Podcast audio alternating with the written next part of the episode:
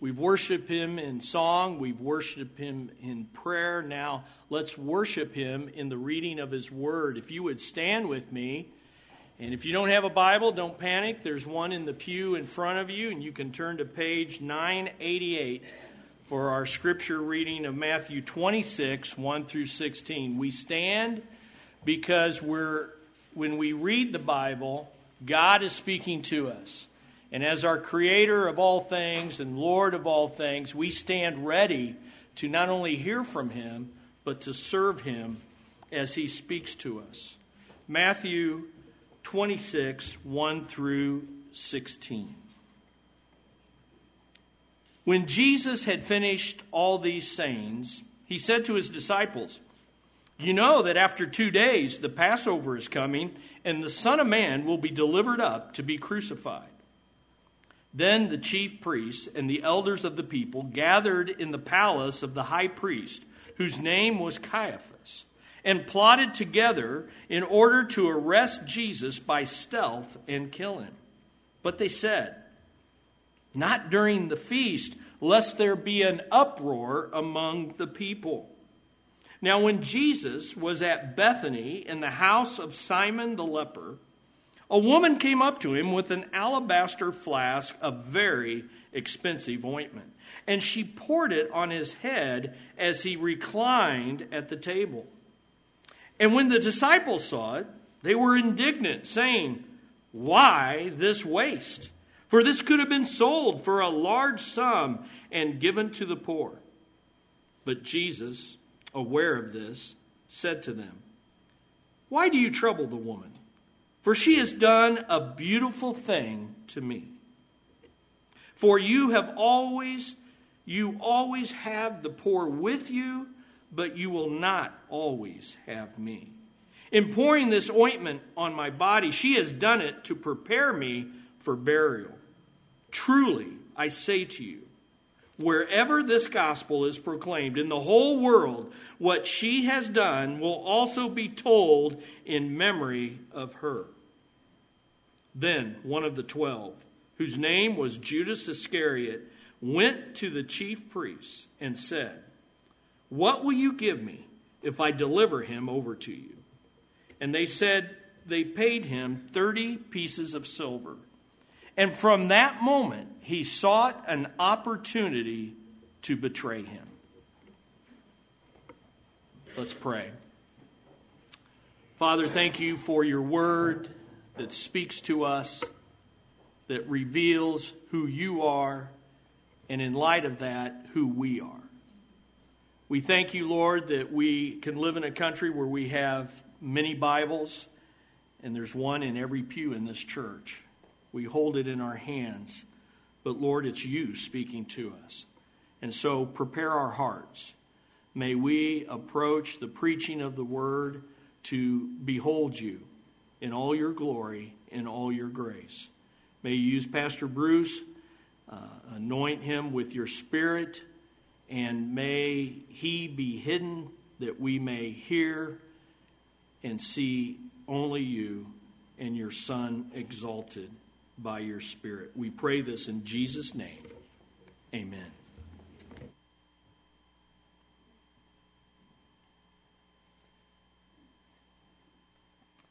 We begin this morning, I want to invite you to pull out your bulletin insert and follow along, take notes. And as you do, I hope you will keep your Bibles open. Here in Matthew chapter 26, we're going to be in Matthew's gospel here of chapters Matthew 26 through 28 as we go through this series, The Passion of the Cross. In fact, it's interesting, Matthew's gospel has actually been called a passion story with just a very long introduction. In other words, right here in Matthew 26, 27, and 28, we now come to the, to the, to the heart of Christ's passion. His passion for you as it leads him to the cross where he dies for us. In fact, as much as Jesus' birth matters, as much as his miracles matter, his parables matter, his prophecies matter, what matters most is what we're going to be focusing on for the next 10 Sundays. And that is the cross of Jesus Christ. And so, with that in mind, I want to begin with this question What difference does the cross of Christ make to the way you live today? What difference does the cross of Jesus Christ make to the way you live your life today? For many people, the answer to that question is simple no difference at all. After all, it's, it's a mere fact of history. No more life changing than the, let's say, the death of Socrates or the death of Martin Luther King or even the death of Ronald Reagan. To most people, they just simply live, they work their, they work, they raise their families, they grow old and finally die without being impacted at all or in any way by the fact that Jesus Christ died on a cross over 2,000 years ago. Of course, we here this morning, when I say we, I'm speaking to us, us who claim to be Christ followers. We, as Christ followers, we answer differently. We believe that the crucifixion of Jesus Christ is the center of human history. On the cross, Jesus died for our sins to secure life beyond death for his followers. And so, even now, we are banking our eternal destiny on Christ's death on the cross and his resurrection from the grave. But it seems that still many Christians are missing something important when they think about the cross.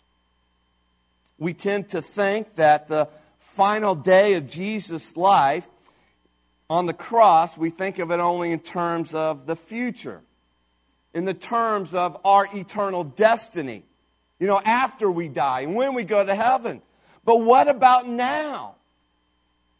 What about the time that we live before we die and enter into eternity? Does the cross of Christ make any difference for us now? And the answer is a resounding yes. The cross didn't change only the future, but also everything about the present. In other words, when it comes to the cross of Christ, here's what we need to know from the outset of this series. And it's in your notes coming up on the screen, is that Christ's final day changes your everyday. Christ's final day changes your everyday. The cross of Christ is the reality that gives shape to the way we live every day as Christ's followers. Now, as we look at Christ's passion through the eyes of Matthew, one of his disciples, we're going to see that Jesus was betrayed for you. He was abandoned for you. He was arrested for you. He was unjustly tried for you. He was beaten for you. He was mocked for you. And ultimately, he was crucified for you on that cross. And you may be asking, why would anybody do that for me?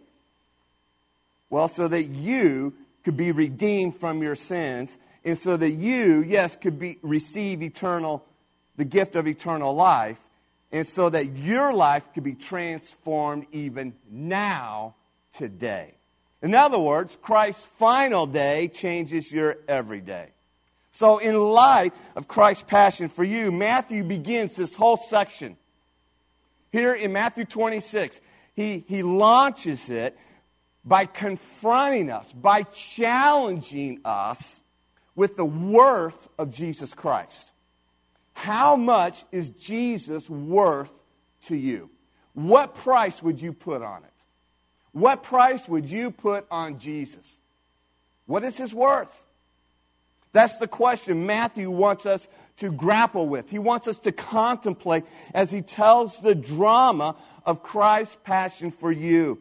And before we answer this question, we need to first begin with the setting of all of this. How it begins here in Matthew chapter 26 that actually leads Jesus to the cross. And so notice the setting of it all. Jesus actually, and this is phenomenal, he predicts his crucifixion will take place during Passover. We see this in verses 1 and 2. Matthew tells us here when Jesus had finished all these sayings, he said to his disciples, you know that after two days the Passover is coming, and the Son of Man will be delivered up to be what? Crucified. And so Matthew is giving us some insight here. He's telling us that Jesus' teaching ministry is now over. It's done with. And his suffering is about to begin. So this is a transition. There are actually five major teaching sections in the book of Matthew in which Jesus teaches his disciples. Five major sections. But now it's time for his greatest message of all, one which will be lived out on the cross. And this is what makes Jesus utterly unique from any other person who's ever lived and any other person who claims to be some type of savior or founder of other religions is that Jesus is not just a good teacher, although he was. In fact, we are told in Matthew that he spoke with authority, the authority of God himself. So he's, he's even beyond just a normal good teacher. But what makes him even that is he is the Savior. He is the Son of God. He is the Messiah who was came to suffer and die. And this is why Jesus came. This is why he was born. And so Jesus tells his disciples here in verse 2 You know that after two days the Passover is coming, and the Son of Man, in reference to himself, will be delivered up to be crucified. He's telling his disciples this. In fact, this is amazing because Jesus' power to predict his own death proves what? Proves his deity. It proves his deity. It proves he is the Son of God as he has claimed all throughout the Gospel of Matthew here. In fact, this is the fourth and final time Jesus actually makes this specific prediction. The first was in Matthew 16, verse 21, where he said, From that time, Jesus began to show his disciples that he must go to Jerusalem. Why? Because that's where he would suffer many things from the elders and chief priests and scribes and be killed, and on the third day be raised. Now, also understand here the timing of Christ's death is no accident. We'll actually see this a little more in detail next Sunday. But the timing of all this is no accident. Jesus says it will happen specifically, that is his crucifixion, when? He says, during what? During Passover. Now, Passover is this annual feast, this annual celebration of God's deliverance of his people out of slavery in Egypt. And again, we'll look at this a little more next Sunday. And this celebration would have gathered on an annual basis thousands upon thousands of pilgrims, Jewish pilgrims, to the city of Jerusalem all over from all over the nation. Now the name Passover, it comes from the way that God's death angel passed over the houses of the Israelites who had sacrificed a lamb. In fact, uh, and there were requirements about this lamb a lamb without spot, a lamb without blemish. And then they would sacrifice the lamb and take the blood and sprinkle it on their doorpost. But that death angel passed over those Israelites who, who fulfilled that, obeyed that specific command, but killed the firstborn sons of all the Egyptians. In fact, if you want to take time this afternoon, this week, to read about it, you go to Exodus chapter 12 and you can read about the Passover story there. But the ultimate reason, here's what I want you to get. The ultimate reason that Jesus came to the city of Jerusalem this year was not just to celebrate a past event. This year, he was going to actually fulfill the meaning of Passover. Because in just a few days, he will actually become that spotless lamb, that perfect lamb. He will become the lamb, the sacrifice who takes away the sins of the world through his death on the cross. And so this, this has been Jesus' mission from the beginning. And because Jesus predicts his own death, you know what that means? He's also in control of it. He is in control of all the events that are taking place during this Passion Week. Jesus predicts that he will be delivered up to be crucified. And you know what? That is exactly what happens. So get this Jesus is not caught by surprise here in Jerusalem by the events that are getting ready to transpire. Rather, he is completely in control of what's happening. The events of Christ's passion are not some tragic accident in which a, a quote good man was just trapped by political forces that he somehow didn't understand or didn't see coming. Oh, no, no. It is just the opposite. This is all part of God's plan of redemption through the sacrifice of his son, Jesus Christ. So the question then becomes how do we respond to all this? If this is true, and it is, then what should our response be? How, how, how should we respond to Christ's passion for us? How much is Jesus' sacrifice actually worth to you? And what Matthew does for us, he lays out three scenarios in which we are to contemplate, we are to see this, and then put ourselves in the story and say, is that me, or is that me, or is that me? Because we're in this story. We are to see ourselves in the story here. So the answer to the question, how should I respond, is found now in these three different responses that Matthew lays out. Notice them. We see this. First of all, the Jewish leaders act with this sneaky malice. They act with this sneaky malice. While Jesus is openly expressing how he is about to freely give himself to be delivered up over to death, the religious elites are plotting to beat him to the punch. Look what it says in verses 3 through 5. Look in your Bibles. Look at it. It says, Then the chief priests and the elders, these are the Jewish leaders of the day, gathered in the palace of the high priest, whose name was Caiaphas, and plotted together in order to arrest Jesus by stealth and kill him. But they said, Not during the feast. What feast? The feast of Passover lest there be an uproar among the people. So here's the setting of it all. Here's what's going on. The Jewish leaders have been dreaming of the day to kill Jesus for several years now. They've been dreaming about this opportunity. After all, they hated Jesus. I mean, they were jealous of, of, the miracles that he performed. They were jealous of his popularity with the people. They saw Jesus as a threat to their own positions of power that they had at the hands of the Roman government. They're afraid now that Jesus will come as this revolutionary and stir up a revolution, and that the Romans will now come and take away their power that they have over the Jewish people. In fact, here's what John, you go to John's version of the story, here's what he says about it all. In John 11, 47 and 48, it says, So the chief priests and the Pharisees gathered the council and said, Man, what are we to do? In other words, what are we going to do about this guy? For this man, he performs many signs, many miracles. And if we let him go on like this, everyone will believe in him. And the Romans will come and take away both our place in other words, our positions of power and our nation. So, when you're greedy and when you're power hungry, what do you do? You do what these guys did. They plotted to arrest Jesus, but to do it by stealth and to kill him, and to do so after the Passover week, not during the feast. Why? Because they wanted to de- avoid an uproar among the people, the Jewish people that had now gathered to the city of Jerusalem to celebrate, celebrate Passover. After all, these are the people who are, are, you know, that Jesus is popular with. They do not want to necessarily see Jesus be crucified and died. But these Jewish leaders, they have no idea that their diabolical plan is all part, get this, of God's sovereign plan. Notice this in your notes.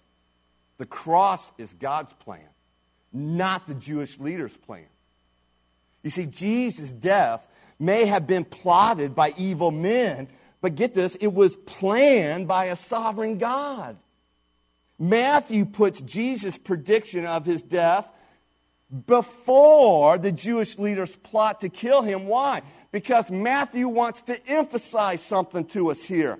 And that is that God is using this great evil for our salvation and most of all for the glory of God. You see, this has been God's plan, do you realize, before the foundation or before the creation of the world? That Christ would come and that Christ would die on the cross for our sins. This means all of Jesus' enemies are acting according to God's sovereign plan of redemption of mankind. Peter himself You remember Peter, one of his disciples? We'll actually look at him in more detail in the weeks to come. But after all of this, he actually declares in a sermon that he's preaching to some of these Jewish leaders. And he says in Acts chapter 2, he says, Men of Israel, hear these words Jesus of Nazareth, a man attested to you by God with mighty works and wonders and signs that God did through him in your midst. As you yourself know, this Jesus delivered up according to the definite plan and foreknowledge of God. You crucified and killed by the hands of lawless men. And later on, Peter would even write in his own epistle in 1 Peter chapter 1, he says, You were ransomed with the precious blood of Christ, a lamb without blemish or defect. He was chosen before the creation of the world, but was revealed in these last times for your sake.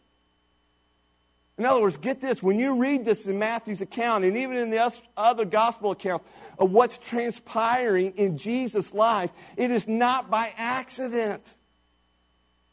Evil men may have plotted the death. Judas may betray Jesus. But all this is planned by the sovereign God that we worship.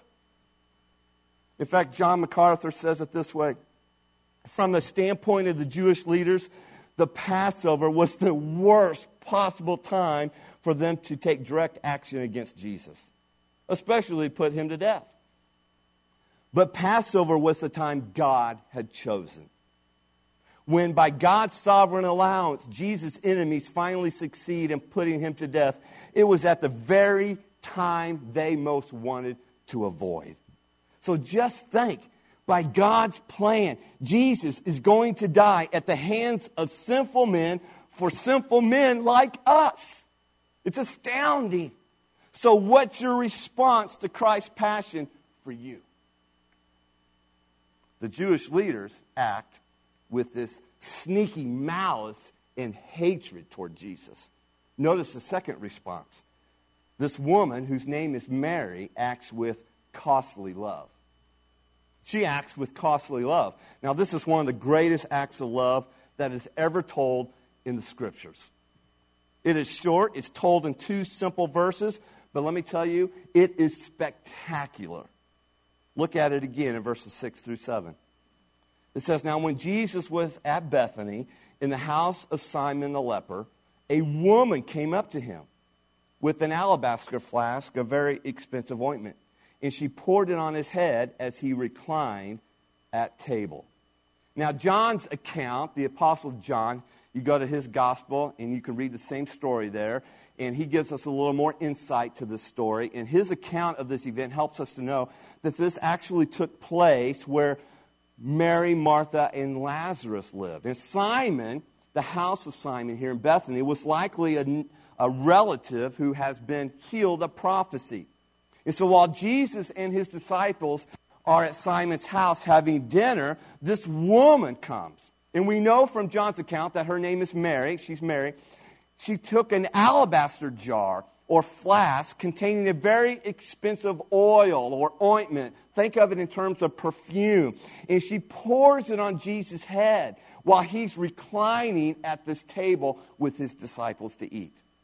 And then, according to John 12, we know further what else she did. She not only pours it on Jesus' head, but she pours it on his feet. And she undoes her hair. And what does she do? She begins to wipe this ointment with her hair on his feet. This oil or perfume, let me tell you, would have been extremely uh, fragrant, aromatic.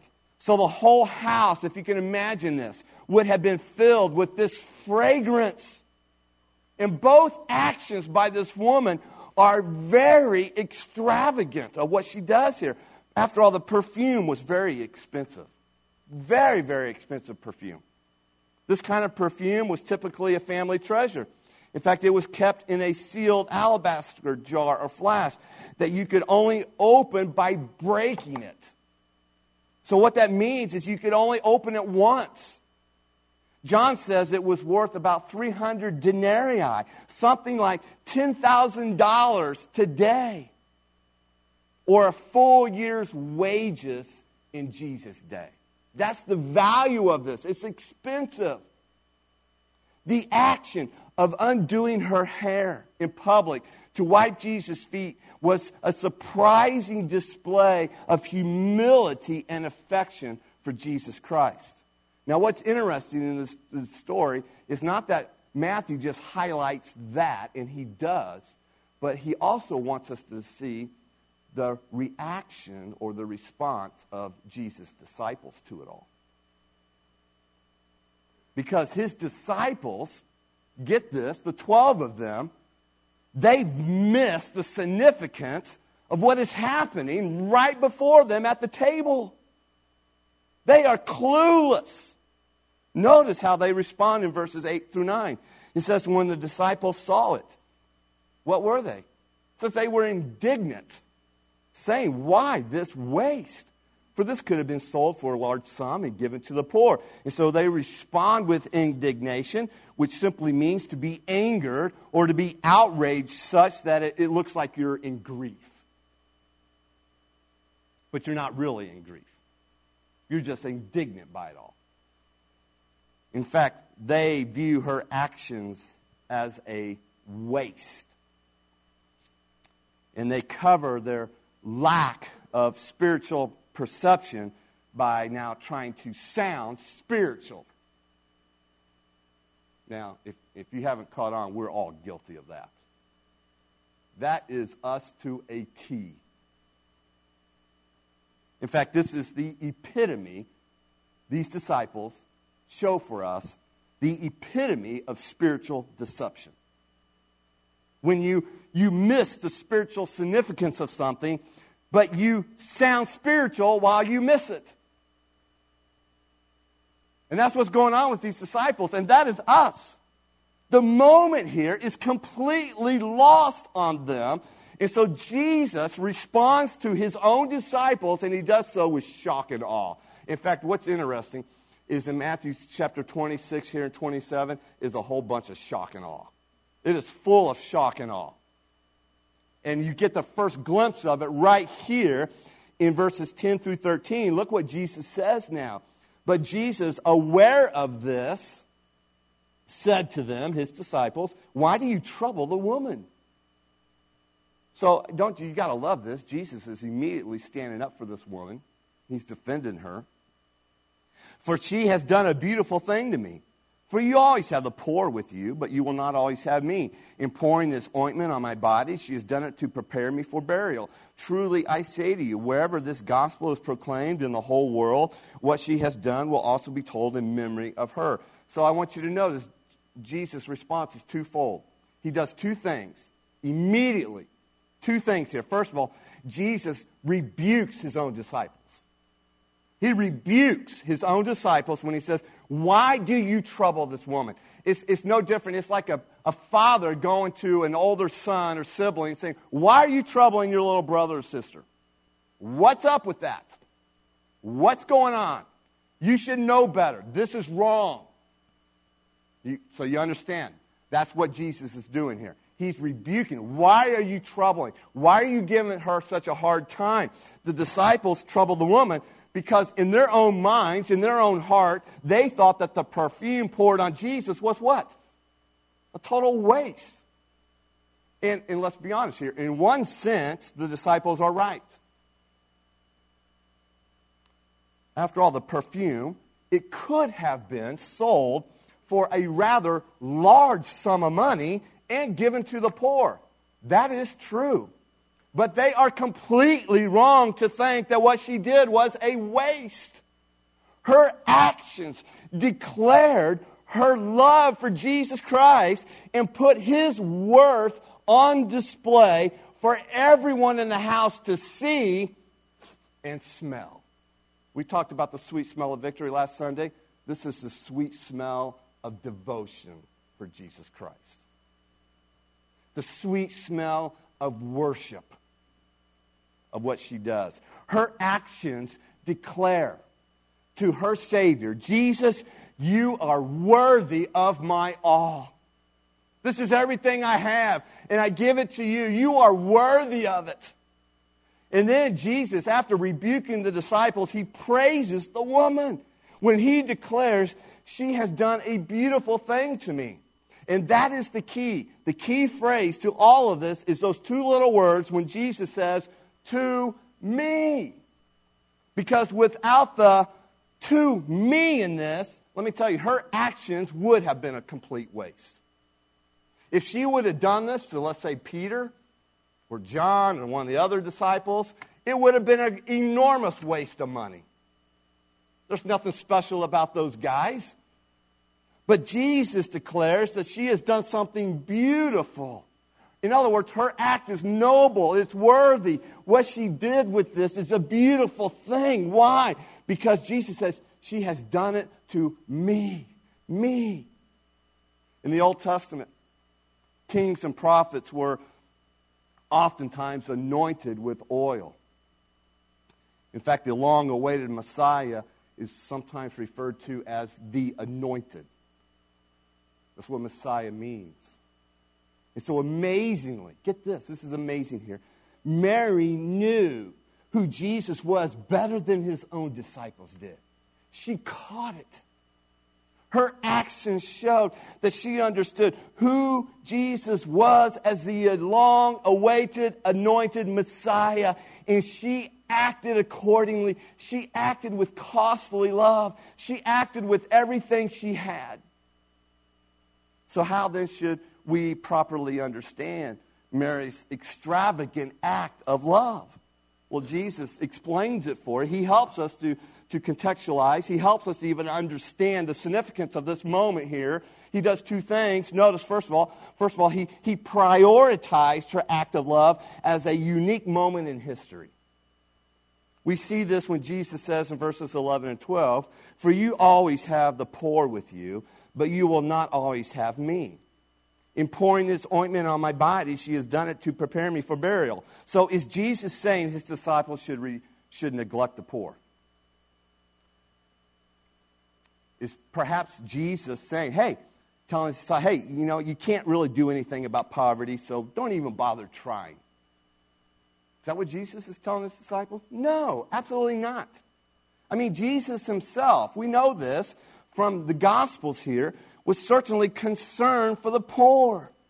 After all, he fed them, he even healed them, even though he knew more people would become hungry and sick. In fact, Jesus even quotes part of Deuteronomy 15:11 here in his answer. And you go to that passage and here's what it says. There will always be poor people in the land. Therefore, I command you to be open handed toward your brothers and toward the poor and needy in your land. So, what then is Jesus saying? What does he mean by all this? He's simply saying that what Mary did, that this action and this time frame is a unique moment in history in which, listen, I am here. After all, he said, Mary did this to what? To me. And now he says, I'm here. I'm the Son of God. I'm the one walking through Passion Week on the way to the cross to be the sacrificial lamb to fulfill the Passover. This is a unique moment in history, never to be repeated. He says, For you always have the poor with you. That is true. But you will not always have me, that is, in the flesh, incarnate. And so, as the hour of Jesus' death approaches, he is saying it's time to lay aside for a moment your duty to the poor, for Jesus would never be with them in this way again. And the reason Mary's actions were so beautiful in the eyes of Jesus is that she understood all this. She understood the uniqueness of the moment and acted accordingly like the disciples should have. Jesus says that when Mary poured the perfume on his body, she did it to prepare me for what? His burial. James Boice, who has since passed away, pastor and author, he says the only way to appreciate what she did is to recognize that she alone, of all the followers of Jesus, understood that Jesus was about to give his life for us on the cross. And that's what Mary understood. Here's the lesson that I think we can take away even for us today, though, beyond just this moment in history, and that is caring for the poor is important. caring for the poor and the needy, the least of these, is important. Jesus taught, just, in fact, he just got through talking about this previously in the previous chapter. But also, don't miss this truth loving Jesus is more important. In fact, loving Jesus is our highest priority. And so, while loving Jesus and loving others, whether they're poor or part of the family of God, while they are both important, not equally so. Jesus put it this way in Matthew 10, verses 37. He says, Whoever loves father or mother more than me is not worthy of me. And whoever loves son or daughter more than me is not worthy of me. And Mary demonstrates this radical commitment.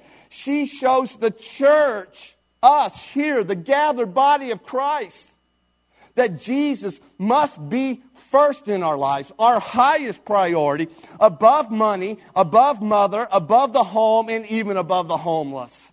Why? Because our love for Jesus is the basis of our good works that goes out horizontally. Listen, if Jesus is not at the center of our good works, then we have simply a impotent social gospel with no savior. It's all works but no power to save the soul. But then Jesus does something else to help us understand Mary's act here. He not only prioritized it all, but he also memorialized her act of love as a pattern for us today. Look what he says in verse 13. Truly I say to you, wherever this gospel is proclaimed in the world, what she has done will also be told in memory of her. And so her sacrificial love meant so much to Jesus that he now makes her story a permanent fixture of the gospel wherever it is proclaimed throughout the world. And you say, how do you know? Because it's recorded right here in the gospels for us. We're, we're proclaiming it even now over 2,000 years later. We're fulfilling this prophecy now. Just think the sweet perfume that filled Simon's house. Do you get this? Now fills the four corners of the world. And yet, Mary's act of love, don't miss this. Oh, don't miss this. It's actually a pattern.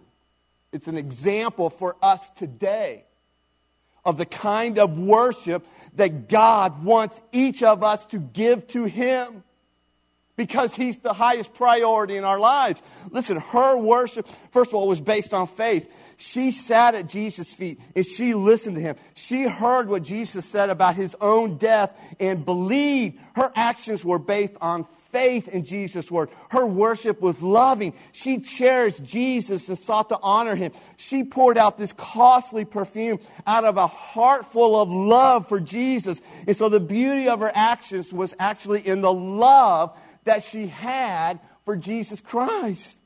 Her worship was sacrificial. True love is always reflected in sacrifice. In Mary, what did she do? She willingly gave her all. Her worship, not only that, it recognized the supremacy of Jesus Christ above all. Oh, that our worship today would reflect Mary's love for the Savior. The third response to the Passion of Christ is a rather shocking contrast to Mary's act of costly love, where we see number three, Judas.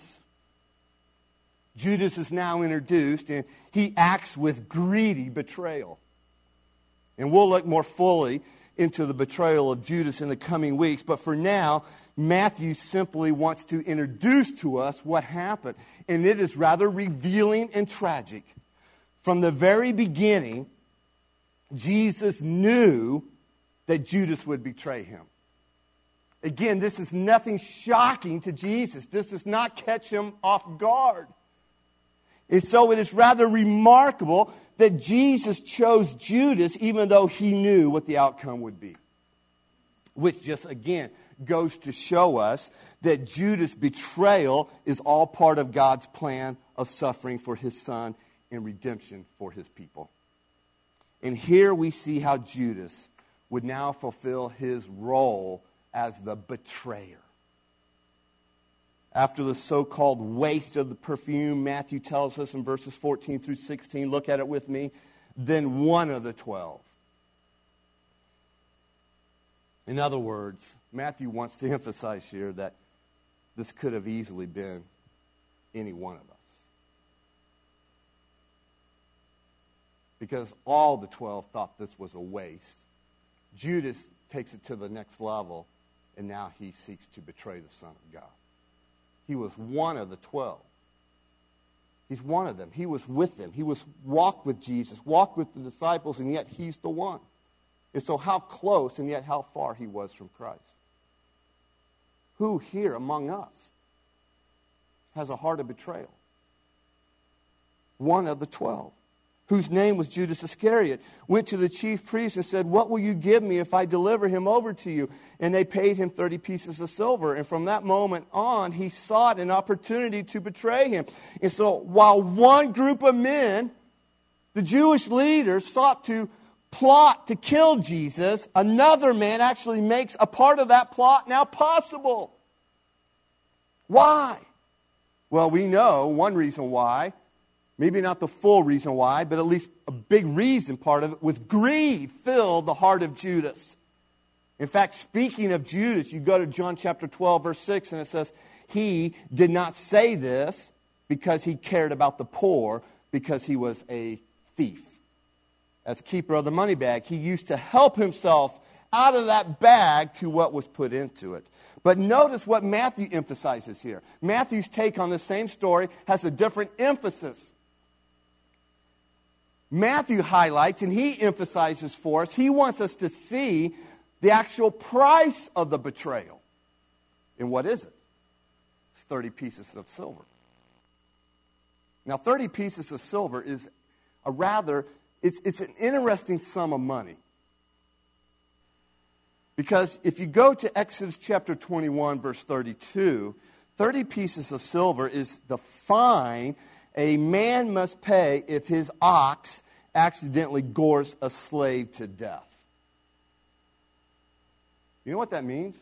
Well, first of all, this is the value placed on a slave, but not just any slave. What kind of slave? One who is dead. 30 pieces of silver is the price you pay if your ox accidentally kills a slave. Isn't it ironic? Jesus, I mean, Judas, Judas here, he bristled became indignant that Mary spent 300 denarii, a year's wages, to anoint Jesus, who would become the Lamb of God. And then he's willing to betray Jesus for a measly 120 denarii, about four months' worth of wages. As John Stott writes, Mary showed uncalculating generosity while Judas drove a calculated bargain. And so it is stunning to consider the fact that Judas not only initiated the betrayal, but he was willing to betray Jesus for this paltry amount. Is Jesus worth no more than a slave and a dead one at that to him? What a contrast Matthew sets up for us here between the actions of Mary and the actions of Judas. You see, Mary loved Jesus with this stunning extravagance, while Judas betrayed Jesus with this self centered greed. Their actions reveal what they really believe Jesus is worth. Now, lest we see Judas and Mary as people in historical past, we need to put ourselves in the story. That's what Matthew wants us to do here. That's what he's challenging us to do. Put yourself in the scenario. How would you respond? And the way to do that, to help us to do that, is to ask a question of ourselves that hangs over all three of these stories, these scenarios here. And that is what is Jesus worth to you? What is your price? Name it. Anybody brave enough to do so? You see, the Jewish leaders, they said Jesus is worth more dead than alive. And so they put supreme value, why? On their positions of power in society. Judas, on the other hand, he loved money, and so he priced Jesus at the paltry sum of 30 pieces of silver. But Mary, Mary loved Jesus. Therefore, she valued Jesus above all and gave her all in response. And so each of us now, we must ask, what about me? This isn't just a story about the Jewish leaders and Mary and Judas. This is a story about us. So, what about you? What about me? What value do I place on Jesus Christ? What is Jesus worth to you? And here's what I want you to take away glean from this, embrace this truth, see it. If Jesus' passion shows us anything, it shows us that he is worth everything. Everything. Listen, if you're here this morning and you are not a Christian, you are not a Christ follower as of yet. We are not here just telling you to just submit to Christ and make your life all about Him. We are saying through the Passion Week of Jesus Christ here in the Gospel of Matthew, we are saying, look at Christ. See his passion for you and see what he's done for you. Listen, he suffered and died on the cross for you so that you could be saved from your sins and so that your life could be changed even now, today. But if you are a Christ follower, you are a Christian, that's what you claim. That is, you have seen the logic, the beautiful logic of the cross, and you've embraced the beautiful, glorious love of Jesus Christ through faith in Him. But you would have to admit, you know what? I'm playing it a little safe with Jesus. I'm playing it safe. Or you've grown complacent You've grown perhaps even burnt out. Your relationship with Jesus doesn't often, if ever, resemble Mary's. Then let me tell you something. You don't you don't just need to see Mary and her example and compare yourself to her and then feel bad and feel guilty and then just go out of here and try harder to please Jesus. No, no, no. What you need more than anything is to see Jesus Christ. You need to see His worth. You need to see His passion for you and to see that He is worth everything. Listen, the reason that we are reluctant to give our all to Jesus, the reason we have yet to sell out to Jesus, to give everything to Him, the reason we hold back a part of our lives is because we haven't fully seen what Jesus is worth. We've lost sight of the cost that he has paid for us. Richard Sibbes, who you, you don't know, but he gives this advice. But he gives it from, get this, the year 1630, but it still echoes true today. He writes, when we feel ourselves cold in affection and duty, the best way is to warm ourselves at this fire of His love and mercy in giving Himself for us. And that's what stirred Mary's affections for Jesus. Listen, that is the only thing that will stir our affections for Jesus. When we begin to see Christ's extravagant love for you, that's when we will begin to show our extravagant love for Him by pouring out ourselves and everything about us in worship to Him. Frederick Bruner describes this passage in Matthew. He calls it a, a call to worship as we approach the passion of Christ to the cross. And he writes, it is a portal leading into the passion, which says the best way to enter this holy ground is like this woman with a heart full of devotion. It's a call to worship. And so may this be our call as a church and as individuals as we approach Easter. And like Mary, may we, we here May we worship Jesus with a heart full of love for our Savior. Would you bow your heads with me? And as instrumentalists come, I'm going to ask them just to play through a chorus one time through to give us an opportunity to just contemplate, to think through what we have seen here, to put ourselves again in the story, and to be honest with God. Where am I? What price would I put on Jesus? Am I like Mary, willing to give my all, or am I holding back like Judas because there's, there's a part of me that's still greedy? I, I, I want this and that. Heavenly Father, we bow before you in awe and wonder at the glory of your word and the passion of your Son. And so help us to see his passion for us. Help us to see that Jesus is worthy of everything. And may we respond like Mary did with costly love in our worship of Jesus. Forgive us for the greed and malice in our hearts and grant us the grace to follow you with everything. In Jesus' name we pray. Amen. As the instrumentalists pray, will you go before God in prayer? Confess sin if need be, give praise to God as well.